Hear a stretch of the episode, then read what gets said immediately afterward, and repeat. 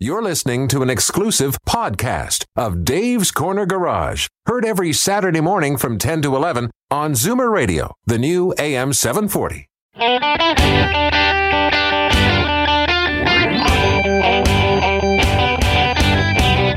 Buckle up, everyone. It's time to get this show on the road.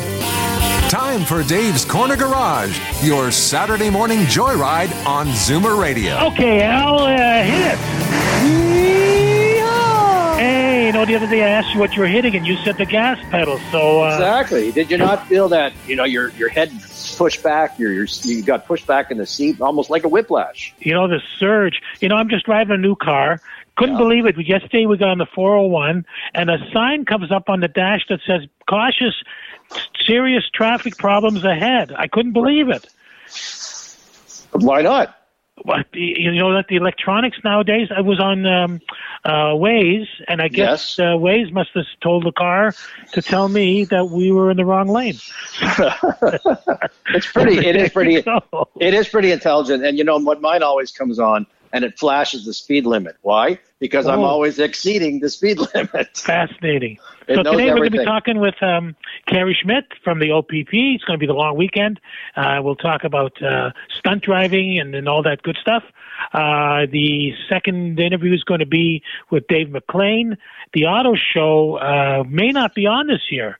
It may be a virtual auto show. So we're going to be talking about how they're going to handle that situation. And thirdly, with us is going to be Deborah Hendrickson from Wayfarer Insurance. And that's not Wayfarer, the guys that sell the couches. This is Wayfarer Insurance that sells us RV insurance. RVs are big. We went up Highway 11. You wouldn't believe how many are there. There's people, guys selling RVs. Who are they? Deadheads? Was there funny smoke traveling behind the vans? And I couldn't believe it. A funny smell. Unbelievable how many RVs are around and expensive. So these folks are going to talk about that. So it's going to be an interesting program. Take us out, Al, and let's get started. You know, it's a good thing we didn't have Carrie on yet with all us talking about speeding and driving too fast and everything, eh? Mm-hmm. All right. Don't rat me out, Dave. Come on. This is Dave's Corner Garage. We'll be right back. Alrighty, we have Carrie Schmidt with us, our famous cop, constable of police. That's what it is, cop. Carrie, how are you? I'm doing fantastic. It's a beautiful day, and I can't believe summer is almost over. It is. It's the official summer is over. All the cottage prices come down now because the weekend is the long weekend of the end of the summer. Yeah, but you know what? The exhibition's not on, so I thought maybe we could get a couple more weeks out of it, eh? Yeah. Well, the forecast has been beautiful. We've had such an amazing summer. We've had all this heat, and the heat is continuing. I want to enjoy it for as long as I can. I'm not looking forward to winter just yet, so I want to embrace this sunshine while we have it. So let's talk about the long weekend. Yeah, I was going to say, all the construction on the 400 series highway, that's really going to be a problem. I was on the highway during the week, and it's unbelievably how complicated it is. Well, there is, and in those construction zones, there's zero shoulders in many cases. There's road realignments. There's reduced speed limits, but yet there's still the same traffic volume. And although we saw a huge decline in traffic through March, April, and May, that traffic volume seems to be all returned, and it only takes one person, just that slightest inattention, and all of a sudden you got a fender bender, which can jackpot into a huge pileup, and we've seen massive injuries and serious injuries from crashes and secondary crashes. So clearing those highways as quickly as possible is so important, but you know, avoiding being in those moments is that much more important. So, Carrie, why are they so aggressive? You know, it's like they're in a car race. Well, that's what it seems like, doesn't it? The speed limits are there for everybody, and we're building highways. The government is working hard on expanding transportation access, but you know, in the meantime, there might be some inconveniences and delays. And if you're going to be doing that, you need to, you know, pay attention, because that is your only responsibility when you're driving a vehicle. And if you have just that moment when you're not paying attention, it can just result in just a huge disaster for so many people that are piling behind you and now stuck in a congested traffic jam. Al? Yeah, well, it's hard to do when you're on the phone, you know, seriously. Well, and that's the thing. You know, we look at distraction, inattentive, feeding. We've had 179 people die already this year. Wow. And speeding was the leading factor in 32 of those deaths, 28 because of being distracted, inattentive, and the same number for alcohol or drug use. So that is that thing. But I'll tell you one thing that is even more shocking of all those speeds. Would you believe that more people have died in collisions because they weren't wearing their seatbelt than any one of those? That's crazy. I can't understand why people don't do that. I know. 34 deaths already this year because of non-use of seatbelts. And, you know, that law has been in place for 40 years already. It should be a no-brainer, but, you know, you're on the highway and people are getting thrown from vehicles, getting ejected. If there's a rollover, you know, we have all these safety systems in our vehicles, but if we're not buckled in place, those airbags aren't going to inflate in front of us. The roll cage isn't going to protect us around us because we're getting tossed around inside the vehicle. And, you know, that's probably the biggest reminder to everybody. You know, you think you're safe in a car, but if you're not wearing a seatbelt, you're very vulnerable. And I like to talk about the vulnerable people as well that are out on the roads as pedestrians and bicyclists and motorcyclists as well, because that's been a huge concern. Motorcycle fatalities are way up this year. 26 dead already this year, and that's significantly higher than we were last year. Are they getting hit by cars, or is that just reckless driving? No, it depends. I don't have all the breakdown of how many are single vehicle or two vehicle, but in about half of those fatalities, the motorcyclist was doing nothing wrong, and they were either affected by someone else's movement, an intersection, a lane change, or something that caused their death. So we often think that it's the motorcyclists that are ripping up the highway, going mock, whatever. But you know, and certainly we do see that, and we have complaints about that. But it's also those cruisers that are guys and girls enjoying the outdoors, getting that wind through their hair and just feeling that fresh air pushing around them, but they don't have that safety cage. They don't have those seatbelts. They got to help. Well, that's the unfortunate part is, you know, you can't have a small accident. There's no such thing as a fender bender when you're on a motorcycle. You know, if you're hit and you're down, it's big. All right, we got to move along. We're in the next couple of days, next couple of weeks actually. Kids are going to be going back to school. What can we do to? Sorry. Yeah, maybe not. Who knows where school is? School might be your living room, or it might be the dining room table for many people. So, you know, as much as we expect, there will be a lot of school buses out and kids going to schools.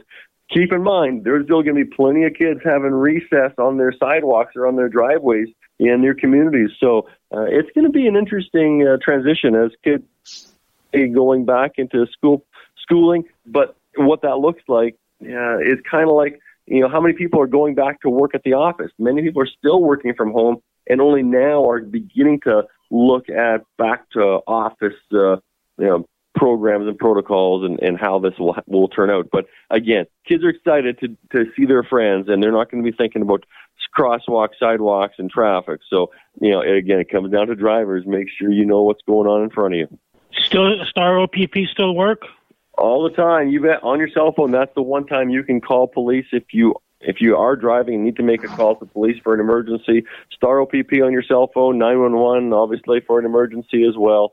And we will get officers in place and positioned to assist. You know, we've been getting calls of all kinds of rescues and emergencies, people out on vacation, camping, traveling around. And we're out there as best we can to, you know, be visible. You know, we're doing traffic education. We're also doing traffic enforcement. So, you know, make sure you understand the rules road, especially in those construction zones. When you see police cars, fire trucks, ambulances, tow trucks, make sure you're slowing down as you approach. Move over. You know, that's our office as well. So just keep in mind what's going on out there. People don't realize how fast it actually is. If you stand by the side of the road and they go by you at 100 Ks. Wow. Yeah. I think people have to realize, you know, everybody's in a hurry to get to where they're going. I heard an expression from actually an old policeman where he said, if you get in an accident, that's really going to slow you down and make you late. So just slow down. Exactly. It's simple. It's easy. Carrie, thank you so much for taking time. Hey, man, have a great Labor Day, holiday long weekend, back to September, back to whatever routine looks like, and all the best to everyone out there. Thank you so much. Thanks, Carrie. Take care. All right. Oh, Dave, you know, I had one little point myself that I wanted to bring up. Yeah. Here's a tip from Al. Pack an extra mask for your kid. You know, they lose everything, eh? Oh, yeah. And you want it to be safe. So put an extra mask in their lunch bag. Tell them to leave it in their desk or their locker because you want to have your kid protected, you know, so even though they maybe lose their head if it wasn't attached, eh? Actually, you know, you go into the store. Like, I went to the bank and I forgot my mask. The guy actually gave me one, and I apologized. It was in the car. But don't forget, he still knows who you are, eh? Yeah, it's true. One of these days, I'd like to write a check at the bank would bounce. All right, after the break, we're going to go through some emails. We got lots of people have mailed us in questions, and we're going to check them out. This is Dave's Corner Garage. We'll be right back. Alrighty, we're back. I'm Dave Redinger, and I'm with Al. And we have a bunch of emails that people have sent us. And one of them is, and it kind of upsets me because I run into this a lot when we were in the business, is people shopping repairs. You know, they phone you up and they said, you know, I need a set of shocks. What's it going to cost to put in? And then they hang up and they're going to phone somebody else and try and get another price. It really bothers me. It's, you know, they used to say the price on the hoist is not the same as the price on the ground. So, well, that's understandable because, first of all, you know, half the time people don't know what they need. How many times have people called you and say, how much for brakes? Okay, that's such a ubiquitous kind of question because there's a million different parts involved. First of all, you have two sets of brakes. You have front brakes. You have rear brakes. And that's not even counting the parking brake. You know, do you need just pads? Do you need pads and rotors? Do you need drums? So the price can change considerably. And then, of course, there's a huge difference in the quality of parts. You know, for people who are shopping bargain things, you know, it's great when you're looking for cheap socks, you know, but you don't want cheap brakes on your car. You know, stopping that vehicle is the most important thing. We have heavy insurance. We have heavy responsibilities. The brakes have to work, and that's not something you should cheap on. You know what the other problem is, Al, is that they're looking for you to give them a commitment, and when they come in and it isn't exactly what they described, it's something else, all of a sudden there's this sort of animosity between the two. Hey, that's not what you told me. You know, you guys are really not being honest with me, blah, blah, blah, blah, blah. And, well, don't forget, that they weren't terribly honest with you in the first place. That's right. You know, they walked in with not necessarily a grudge, but they had an objective, right? They wanted the cheapest price, and they didn't care what it was going to take. But you know what? I would let those people pass. And if I felt that was the case, I mean, I had someone like that just recently called me. I used to come to you years ago, and I got a problem with the guy I'm going to, and blah, blah, blah, blah, blah. Yes. I said, let me get back to you. And my receptionist says, you never called that guy back. And I said, I don't plan on calling him back, okay? It's exactly right. So the reality is, so when you come in for a repair, have the guy estimate the car on the hoist first and then talk about it. Exactly. Again, you know, there are occasions where you can, you know, lessen or lower the price, but you got to talk about it. You have to know what you're up against, and then you're all on the same page. Next question, my friend. Okay, next question is, we've got a gentleman with a classic car. It's a 75 Chevy Camaro, and it's got a 427 engine in it. Oh, does that come from the factory like that? Yeah, it must be a COPO. Okay. So the bottom line is, says when he revs the engine up, it makes this large ticking noise. It only happens as it warms up. Once it's fully warm, the noise goes away. And he's wondering what it could be. Oh, so you're saying it's only there when it's cold? It's warming up. Oh, okay. Well, you have to determine where the sound is coming from. I don't know if he can make the car or the engine make the sound when you're standing still, or you have to be driving it. If it'll do it standing still, well, then ideally what they can do is lift the car up on the hoist and look underneath and see if there's a problem. Remember years ago, Dave, what was it called? The heat riser? Yep. There used to be a device on the exhaust where it would block the exhaust so that the engine would warm up faster. Yep. And there was a little spring there, and it used to rust or the part would seize, and then that could rattle. That was very common. My favorite is Thermactor Air. You got me there. Your thermactor air valve is sticking. That sounds like crap dinner. What is that? That's the air that goes into the catalytic converter. Mm-hmm. That's your thermactor air. That's one of those words that's worth like $5. Well, and if they can get to hear that sound from underneath the vehicle, it could be a case. Don't forget, this vehicle was early on when they first started making catalytic converters. Sure, it could be there's an issue with the material inside the catalytic converter where it's got a crack in it, and it makes noise when it's cold. But when the car heats up, these different metals will expand and then get tighter, and then the sound goes away. So there are a lot of things. Go ahead. I was going to say, it could also be noisy lifters. Could be a stuck lifter, a lifter that gets pumped up as it's warming up, gets a little pressure in it. Well, Dave, it's like the question you had before this. It's impossible to guess without really having the car on the hoist. And what's the point? You're gonna give the guy, I'll give you a price on new lifters. Well, maybe all we needed was a squirt of oil or a hose clamp, right? Well, my answer to him was actually get it into a shop and have somebody do a proper audit on the car. So, perfect. There you go. So here we have one. That gentleman's got a Lincoln, 2009 or 2009. I got a problem with that. 2009 Lincoln. Uh-huh. Is it 2009 Lincoln? Yeah. He said when he pulls the dipstick, he has gray foam on the stick. Uh-huh. And he's wondering, is that bad or what is it? He's never seen it before. I think he should see his doctor, probably a couple aspirins. He'll feel better the next day. Now, most likely what he's got what he's looking at is the detergent that's in the oil. Manufacturers of oil put detergent in there to keep the engine insides clean. And if the engine is not warmed up, if it does a lot of short drives, instead of that foam evaporating or disappearing, it'll congeal and it'll what do they call it? There'll be a lot of it in the same spot. So that may be what it is. And if the engine did longer runs, that would heat up and you wouldn't see it. So in other words, it's running too cold. That, or he's just doing little rides. I mean, don't forget, it's a Lincoln.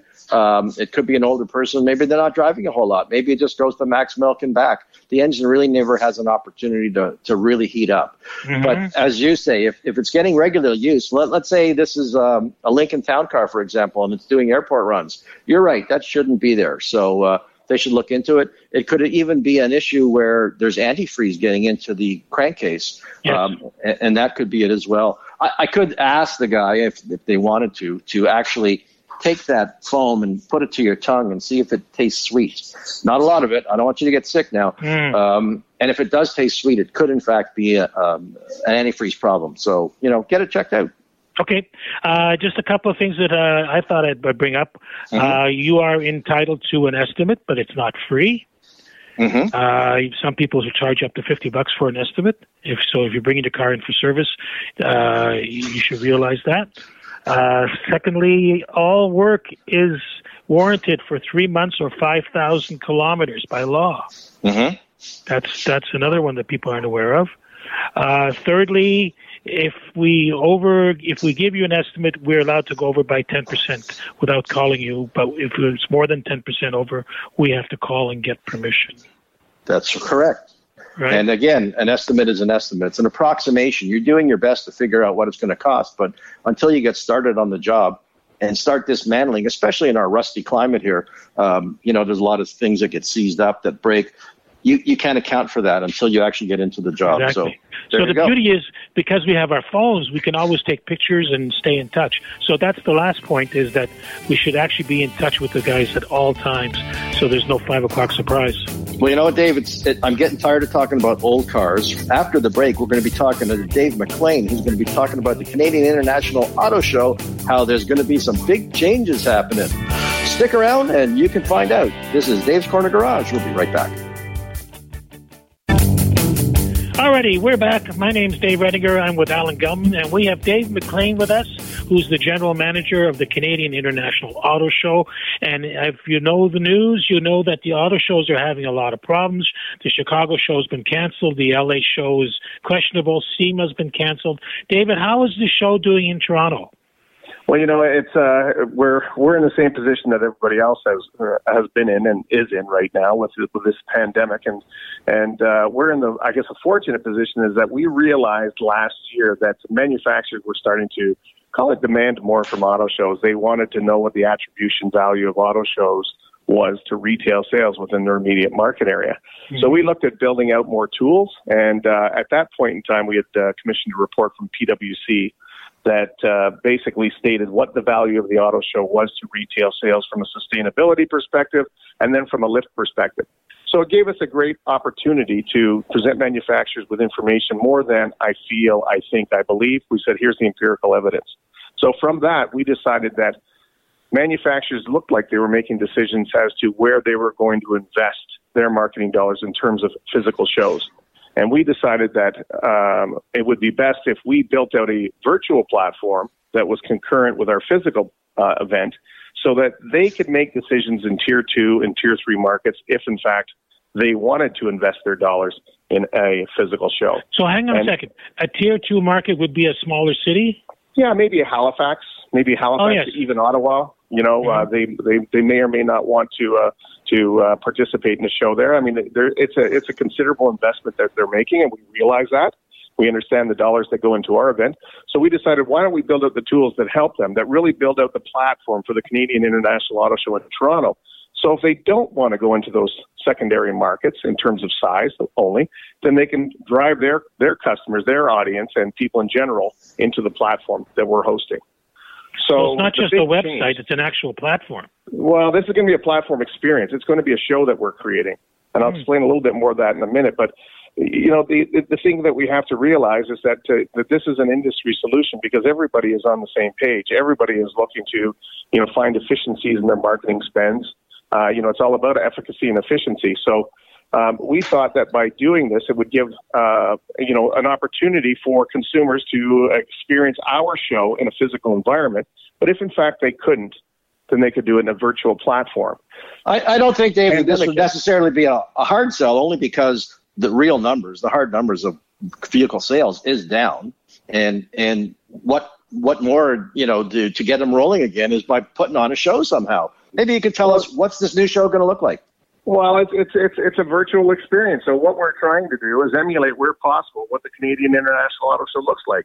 We're going to have our own proprietary features, including our Cobble Beach Classics feature, Auto Exotica, maybe a motorsport feature. We're going to have the same sort of contesting that we have each year, $50,000 towards the purchase of a new vehicle. Mm-hmm. You know, there's going to be opportunities for manufacturers to engage with consumers in many different ways.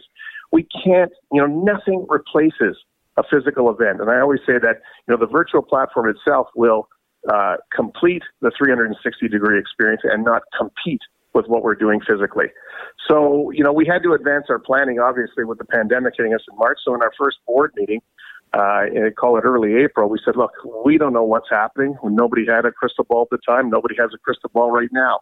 So we had better accelerate our plans and make sure that we're ready for our virtual presentation in 2021 and not 2022, because our plan was, again, as I said, to run them concurrently together to complete the overall experience. So, which is what our plan will be, hopefully, in 2022. Could you see that you actually would cancel the show? Was that part of the conversation? Yeah, well, it absolutely was. We had three different scenarios that we could go on, and we have to, you know, understand that there's a runway of say 6-7 months in putting this show on. Mm-hmm. And so you know, in April we had to decide. We ran three different scenarios. This is what it looks like if we go dark and we don't do anything. This is what it looks like if we say, no, we're going full steam ahead with the planning, presentation, production of a physical event, only to find out that come November, it's just not possible.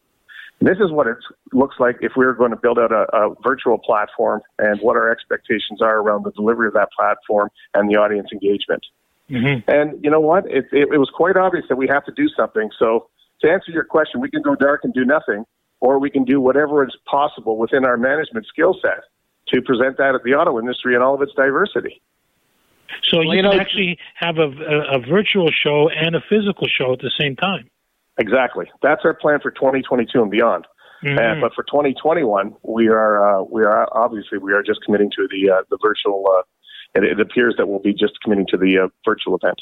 Well, I think people are getting used to it. I mean, we've been living with COVID now for 6 months at least. And, you know, a lot of people are working from home. They're getting used to it. And a lot of young people are looking for something new to experience. And this could actually be a positive thing, too, in certain ways.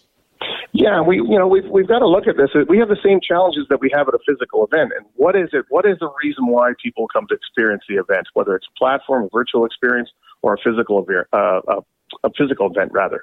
And we know that there are going to be differences between the two, mm-hmm. but we know that there is an opportunity for us to do this. And so, you know, what we looked at three big buckets. Okay, the first big bucket is there has to be familiarity. We're not going to go create a hypothetical hall that doesn't exist anywhere and say, wow, we're putting on the Canadian International Auto Show in Toronto right here. No, that's not what happens. We're using the Metro Toronto Convention Center as our venue. Of course, you don't have to deal with escalators and things like that, but the floor plan, the layout of the floor plan and everything as we've had in the past will be there. So people will understand. There'll be familiarity. There'll be consistency. Mm-hmm. The second big bucket is that we have to teach manufacturers how to use the platform. And by teaching means we have to have an open discussion with them saying, you can go much wider and much deeper on your brand experience. It's going to be different than a physical event, but there's a silver lining here in that some of the content that you couldn't possibly include in a physical event, you can now include in a virtual platform. Mm-hmm. If General Motors wanted to have Mary Barra addressing the Canadian marketplace on the manufacturing of electric vehicles for the Canadian marketplace, well, they could do that. But because of her scheduling, because of costs and things like that, they probably couldn't get her to come at a physical event. So there's opportunities there. From a content perspective, they always want to, at a physical show, they want to exude, this is what our brand experience, this is our brand voice, our brand essence, this is what we want to get across to consumers and show why we're different than our competitors. That's sometimes difficult to execute when you've got a hall full of people and everything like that, but you've got a very controlled environment, which you can, you know, where you've got sole attention of people when you've got a virtual show. Now, Dave, since you've presented this now to the manufacturers, are most of them coming on board? Well, let's put it this way. We don't have signed contracts right now. We're not at that point, but we are at the point of discussing. We've discussed it with just about every manufacturer now, and it's been a dog and pony show for the last couple of weeks. And I'd say there's optimism. And I think the likelihood of us putting together a show is pretty good right now. What's your cutoff date? Well, we're looking to have this all wrapped up and decisions made by the end of September. Wow.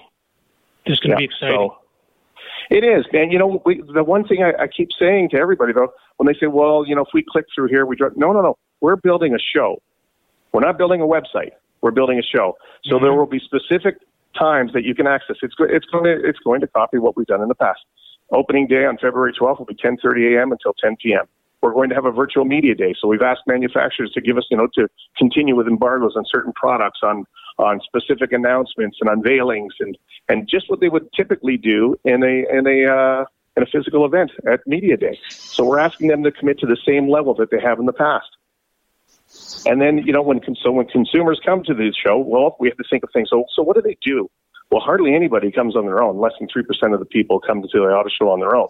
Okay, so let's introduce a co-browsing technology so you can connect with a friend and you can go through the show together. Wow. So that's pretty cool. Yeah, it is. Yeah. Another thing is that you never go to an auto show and you're walking through the event and it's just empty, right? You go, okay, I'll walk over here and click on this. No, there's noise, there's excitement, there's atmosphere. So I want to know what the ambience platform is behind it. I want to see what the little avatars are like running around. Do we include more avatars during busier times, or do we simply keep it for decor purposes, right? Hey, can you tap that one person on the shoulder and share information? I mean, there's a lot that we have to do to create wow from a technology perspective, but also from a content perspective. So we're looking at it from both sides. So if you get the okay come September, then by February, when you normally run the show, you'll be ready? Well, it's going to run February 12th to 21st. Oh, there you go. And the thing is, too, that because of some of the ideas that we've shared with the manufacturers, for instance, one of them being, if you want to host a physical event off-site, if you want to take out a warehouse space somewhere and you want to have 15 cars on display, well, you can connect from your virtual platform to that physical event. So we have to have specific hours of operation. We just can't leave it running all the time and people go in, because manufacturers are going to have to pay attention to this. They're going to have assets and people assigned to the event. They're going to, whether it's through chat rooms or brand ambassadors, utilizing some of these, the technologies, these meeting technologies, Zoom and some of these tools that are provided to us today, Well, then they can connect. They can say, take me into the back seat of that car. Show me the dashboard on this. Like, you can do that if that's what you want to do. But your experience is going to be totally up to you. We're going to bring in the audience. We're running out of track, Dave. If people want to see, you know, what to expect, where do they go? Well, we're not up on autoshow.ca yet, but that will be the first one. Usually we launch with our ticketing site around the 1st of November, so we're going to need the next 45 days to get this up and running. But autoshow.ca will be the perfect pre-planning tool. It'll serve the same purpose as it's done in the past. And from the autoshow.ca, obviously, we're going to have the virtual presentation of the 2021 Canadian International Auto Show. It's going to be exciting. We've got a big hill to climb, but I think that the industry's engaged. Yep. You got guts. No brains, maybe. Are you kidding? It sounds exciting. I'm looking forward to it. I hope everybody does play along, and it could be very good. Well, we're going to have you back on, and you're going to keep us up to date, and we'll see how it goes. Okay. All right, gentlemen. Thank you, David. Lots of luck. Have a great long weekend. Thank you. Thank you both. Bye-bye. This was Dave McLean, and Dave is actually the general manager of the Canadian International Auto Show. And we were down there last year with our town hall, and maybe we'll do a virtual town hall this year. Al, take us out of here. There you go. In fact, I was excited. You know, that was the beginning of COVID last year when that actually was on. And I remember how safe they were. They were cleaning stuff and really looking out for the people. And how lucky they were to get the show in time. Exactly. All right, after the break, Dave and Al are going to discuss more emails. Let's see if he can stump us. This is listeners' emails, of course. This is Dave's Corner Garage. We'll be right back. So, Al, I got an email just a few minutes ago. Yeah. General Motors and Honda have signed a memo of understanding from North America to have an automotive alliance. Can you imagine GM and Honda are hooking up together? Well, you know what? Why do you need to have so much, you know, R&D departments? Yeah. And you're all working towards the same goals anyways. I mean, we're trying to get more cars more efficient. We're trying to extend battery life in vehicles. I mean, they're going to all have electric cars. I mean, they pretty much all have electric cars now. Certainly they have hybrids. They have plug-in hybrids. And most manufacturers, within the next 2 years, will have full-on electric vehicles. You don't need to have 4 million engineers trying to figure out how to make them work better and faster. Exactly right. So they had an agreement already with producing electric cars, and so I guess they've built on that. Mm-hmm. And you know why? It's called platform building. You basically build one chassis and you put a different body on it. Chrysler does that all the time. And it looks like it's going to be a great alliance. I mean, Honda is a really great engineering company. GM has got the power. So there you go. Maybe cars will be cheaper. I don't think so. But I wonder, you know, people have their certain alliances, you know, people like Chevys, people like Fords. I wonder if they all work together, how's that going to happen? Yeah. Are they going to have a favorite? I was always a Blue Oval guy. Now you want me to, you know, get involved with those Oriental people or what? Well, you know what? When you say Oriental, it's because they're building them in Maryland, Ohio. They build them in the U.S. They build them in Alliston. They build them here. That's true. They come from everywhere. We've been building, you know, Japanese cars, so to speak, in Canada for over 25 years already. More than that. Actually, I think it goes back to almost to the 80s. Okay. There you go. It's actually phenomenal. So there you go. Interesting. Just came in just hot off the wire. General Motors and Honda said Thursday they've signed a memo of understanding to form a North American automotive alliance. All right. You know, Dave, we've got this pandemic that it's sort of gripping everybody. And as a result, you know, people aren't able to just get on a plane and go someplace without worrying. So everybody has sort of kept their bubble. They're keeping their family together. You know, you can only have 10 people. And a great way to do this, to experience a holiday of some sort, is by taking that bubble and moving them as one to their next destination. And how are they going to do that? They're going to do it in a motorhome or some kind of recreational vehicle. Right after the break, if you've certainly not known anything about recreational vehicles before, stick around because Deborah Hendrickson from Wayfarer Insurance is going to be talking about recreational vehicles, of course, and where you can find out. Maybe you got one already and you just need a good price of insurance. She'll help you out with that. Any questions, that and more. Stick around. This is Dave's Corner Garage. We'll be right back. Okay, we're back, and we have Debbie Hendrickson, and she is with Wayfarer. I like the way you say that. It's Wayfarer Insurance, so you're not buying a couch. No, we're not buying a couch. We're not selling a couch. No. Debbie, how are you? I'm great today. How are you? Great. So let's talk about RVs. People are going crazy for RVs. You know, when you go up the 400 highway and you get to around Highway 11, there's like thousands of them being sold. So how big is the market in RVs, and what do people need to know? Yeah, the market right now is taking off. It's a combination of a bunch of things, really. There's lots of new people getting into the hobby, lots of opportunity. Given some of the other travel constraints, it's a great way to get out, spend time, you know, with your family, get connected, and enjoy the outdoors. So, well, sure. This way, you know, you can keep it to your own circle, correct? Absolutely. That's right, because you're carrying your own house on your back, kind of thing, and you don't have to worry about being infected by anybody else. But a lot of these people now are renters, correct? They're not necessarily buying them, or is it going both ways? Oh, it's definitely going both ways. The market, we're actually seeing, an issue around availability kind of hitting us right now. I mean, that'll level out early next year, I'm sure. But with the increased demand in purchasing, that's having an impact on pricing too, right? Which is not unexpected. We've got the aluminum tariffs coming in from the U.S., you know, the Canadian dollar comparison, because these units are manufactured in the U.S. and mm-hmm. there's a bit of a slowdown in supply just given some of the COVID constraints. So there's a premium on them for sure, but you can get new, you can get used, and, you know, we would always encourage you to go to a reputable RV dealer to find what you're looking for. Debbie, but you know, when you compare that to a cottage, which starts at $1 million, I mean, it's a fantastic alternative for a family to go out and enjoy themselves. Absolutely. Absolutely. That's a great point, Dave. And there is a wide variety of RVing components to choose from, you know, starting with your tent trailers, your travel trailers, your fifth wheels, which is the, you know, the big ones that hook onto your trucks, park models, and, you know, the motorhome. So you've got, you know, something you can buy from the low $15,000 to $20,000 all the way to the six figures. So. What are some of the things that we should look out for, like when if we're buying something, to make sure that it fits our family? Is that the best criteria? Well, that's actually a great question, because one of the things that we find many newbies, if we can call it that, to the RV industry, need to consider what is the right size for your family. A lot of times they buy more than they need. And when you're towing something like that or moving something like that, you got to think about those 2, 3, 4 extra feet can make all the difference. So, well, then, of course, as well, I mean, people have to know what they're up against if they've never done it before. I can't imagine having to explain to my wife that there's no bathroom in the unit, okay? And we may have to look for a log or a tree.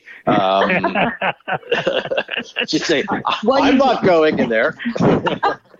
You'd be surprised. A lot of even the smaller units, the trailers now have facilities, and certainly the fifth wheels and the bigger motorhomes have everything you can imagine and more available. So when you're pulling something like that of that size, and or if you're driving a motorhome, you know, you need to focus on your driving skills. And there's specialized training for, you know, driving an RV as well that is available. You can talk to your dealer and certainly through the Explorer Club. There's lots of experience out there to do that. You know, something I was going to bring up was if we have a vehicle that's insured in Canada, we're going down to the States. Are we automatically insured when we go down to the U.S.?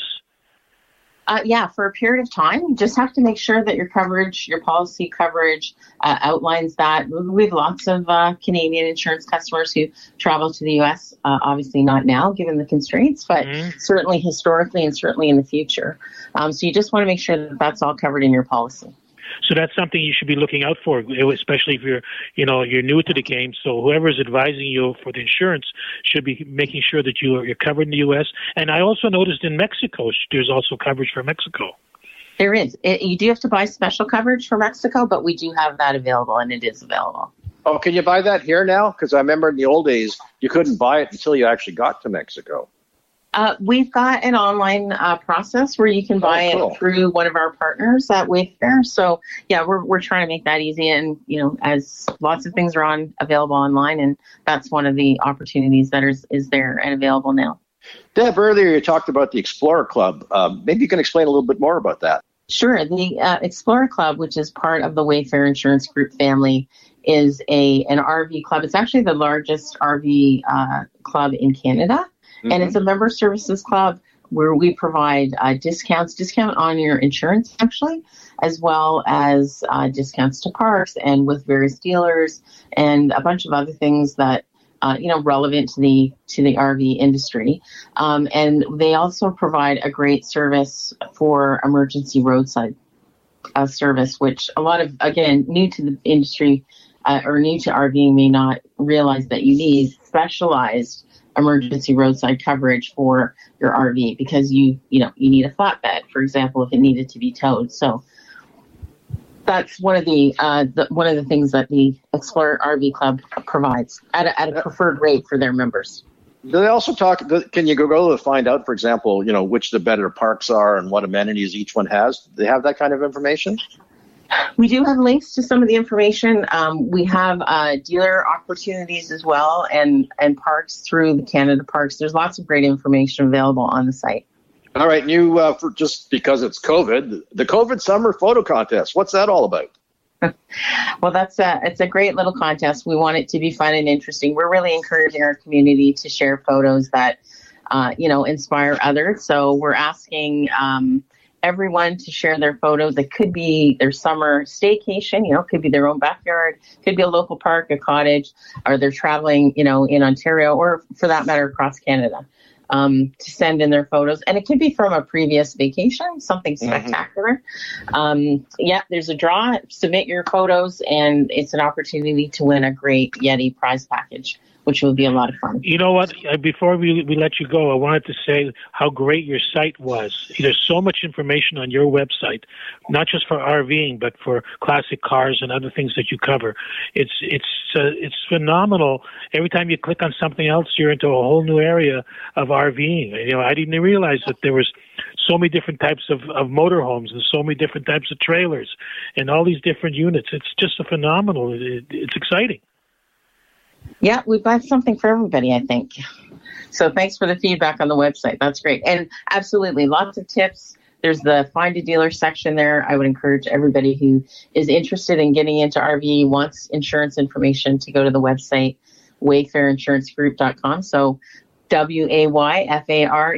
insurancegroup.com. Great, Deb. Thank you very much, and have yourself a great long weekend.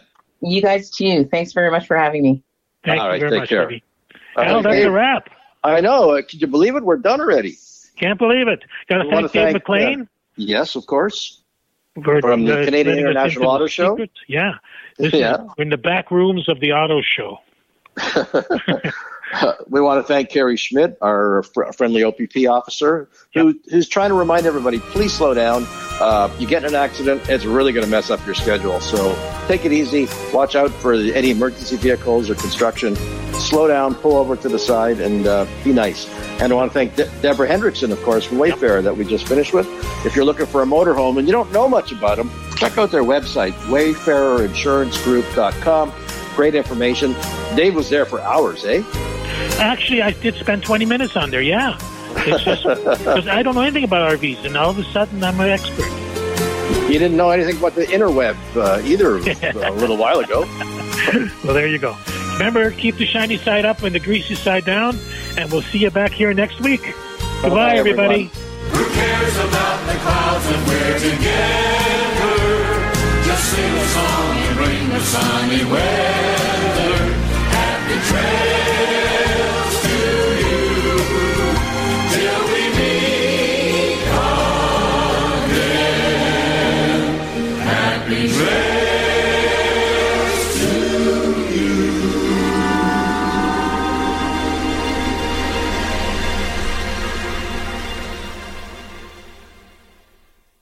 This has been an exclusive podcast of Dave's Corner Garage. Heard every Saturday morning from 10 to 11 on Zoomer Radio, the new AM 740.